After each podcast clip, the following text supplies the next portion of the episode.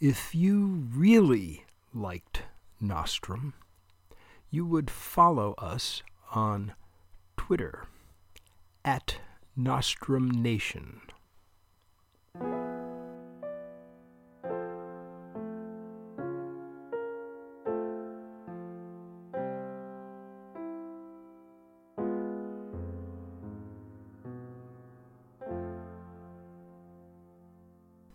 Nostrum, the high school debate soap opera, where deontology is more than just an idea, it's a rebuttal, by Jules O'Shaughnessy and the Nostrumite, narrated by Jim Menick, Series 2, Episode 11, Gone to Texas.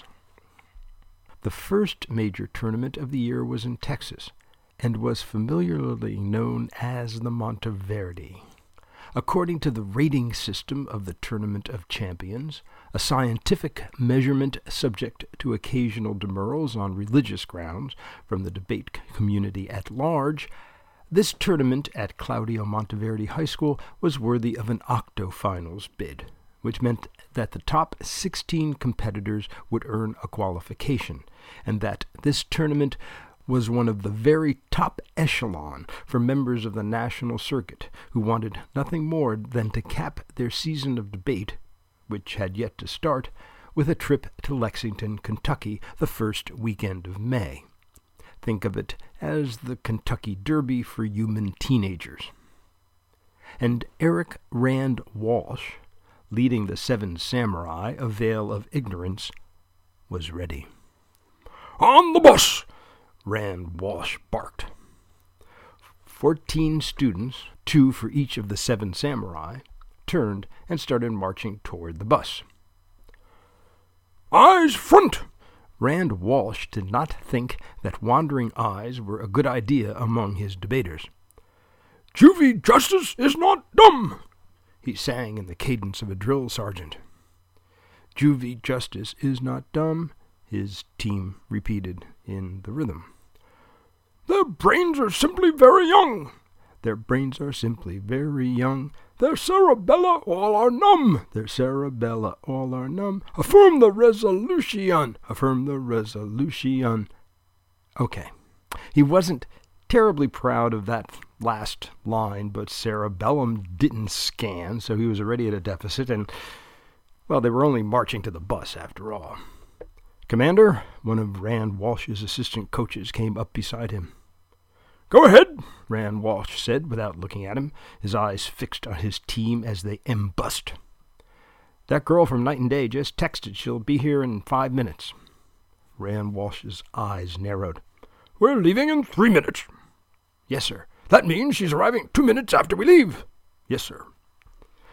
The last Veilie had climbed onto the bus. A couple of the seven samurai were stowing away gear under the body of the vehicle luggage, plastic tubs of evidence the size of small sheep, printers, spare computers, a couple of Hummers, a sperm whale. Texture back, Rand Walsh said. He retrieved a toothpick from the breast pocket of his field jacket. He was dressed in full semi military attire from the epaulets down to the combat boots because debate means war, and Eric Rand Walsh was the consummate warrior, and placed it into the corner of his mouth. He chewed it for a moment. Wish her a happy weekend, and tell her we'll send her a postcard from Texas. Yes, sir. The assistant turned away and began typing into his phone. Meanwhile, the other assistants had finished packing the gear. Ready, sir, one of them announced to Rand Walsh. He nodded. Embus, gentlemen, he commanded. They embust. Rand Walsh turned to the assistant standing behind him. Ready? The assistant flipped his phone shut. Ready. Embus! Yes, sir. In a moment, Eric Rand Walsh was the only member of the team not on the bus. A coach he had rented to drive them down to JFK Airport for their trip to Texas. They should be at the airport within two hours, if Rand Walsh's scheduling was correct. And since it was Rand Walsh's scheduling, it was correct by definition. He moved the toothpick to the other side of his mouth and pulled down the brim of his hat, just as a white convertible PT Cruiser pulled up behind the bus. A girl jumped out, dragging from the back seat a suitcase large enough for a ten week vacation in the Bahamas, and tossing a computer bag over her shoulder. She gave a hurried goodbye to the woman driving the car and hurried over to where Rand Walsh was standing. We were just about to leave, Miss Gallstone, he said to her. Sorry, Mr. Rand Walsh. If you wish to travel with the Veil of Ignorance team, Miss Gallstone, you will travel with us according to my schedule, not yours. Yes, Mr. Rand Walsh. On the bus, double time. Yes, sir. All but tottering under the weight of her gear, the girl turned and climbed aboard the bus as quickly as she could. Eric Rand Walsh took one last look around him, then he spit his toothpick onto the ground. The Veil of Ignorance team was on the march, and they were about to take Texas. He smiled to himself just the thinnest of confident smirks and boarded the bus. Yes, Tucker Gallstone was traveling with the Vaileys.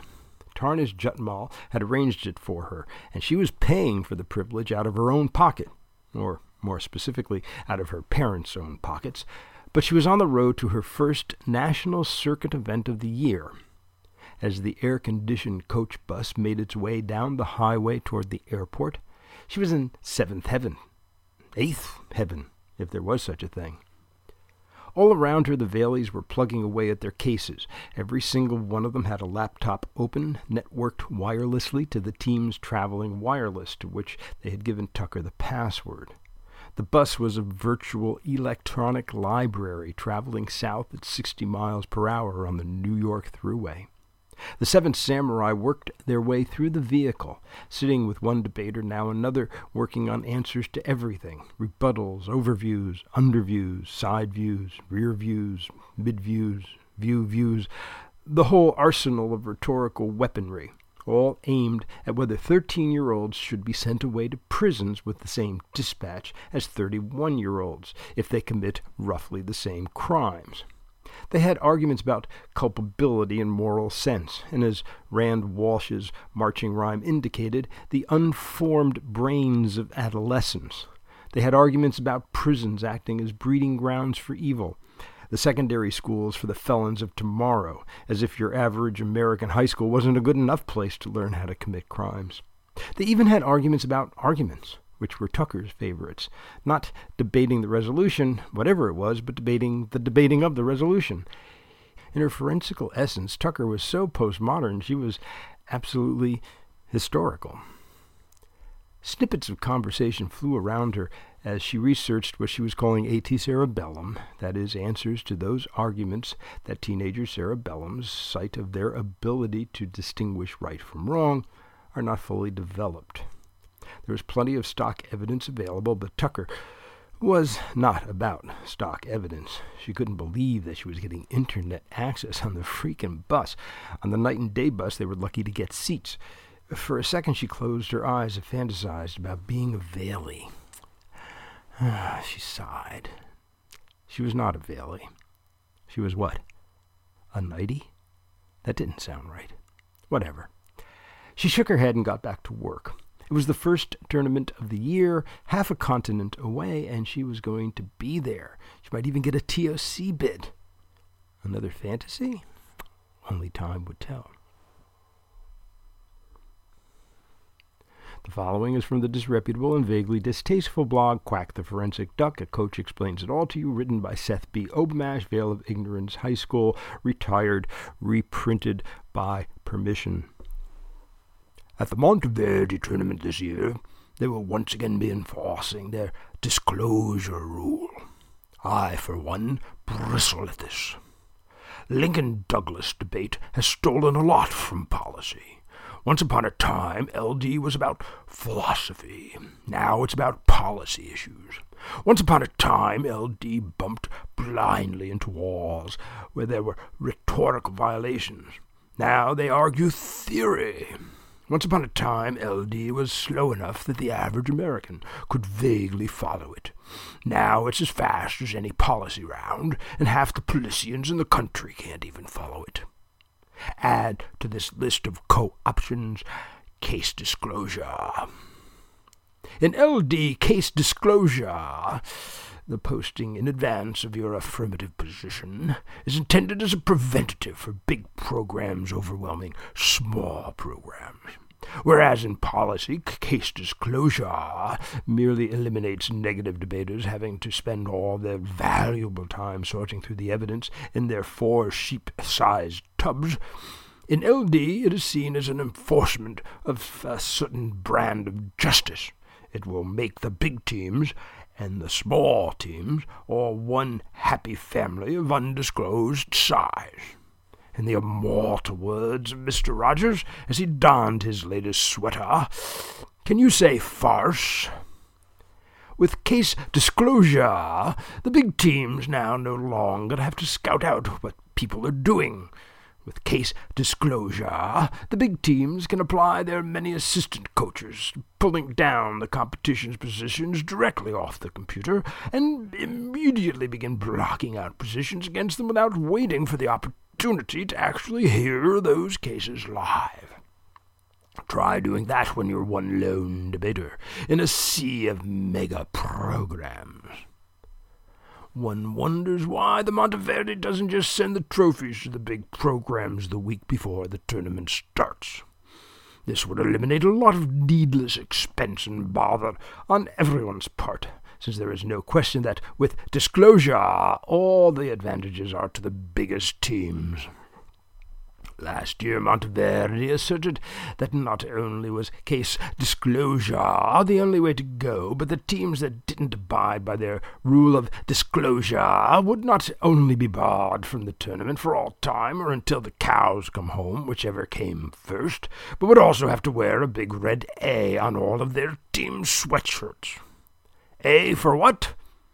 God only knows, God, and I guess Professor Harold Hill, who in his search for the sadder but wiser girl allowed that he hoped and he prayed for a Hester to win just one more A. Don't be too distracted by the music, my pumpkins. Case disclosure in LD is a bad idea. Nothing good will come of it. Mark the words of Quack the forensic duck. Will all 14 Valies win bids to the Tournament of Champions? Will Tucker Gallstone ever again be allowed to travel in the august presence of Eric Rand Walsh and the Seven Samurai, or will her inadvertent tardiness damn her to life as a PFer? Is life as a PFer actually what happens to LDers when they commit unpardonable crimes? Will Seth B. Obamash ever learn to stop worrying and love LD disclosure?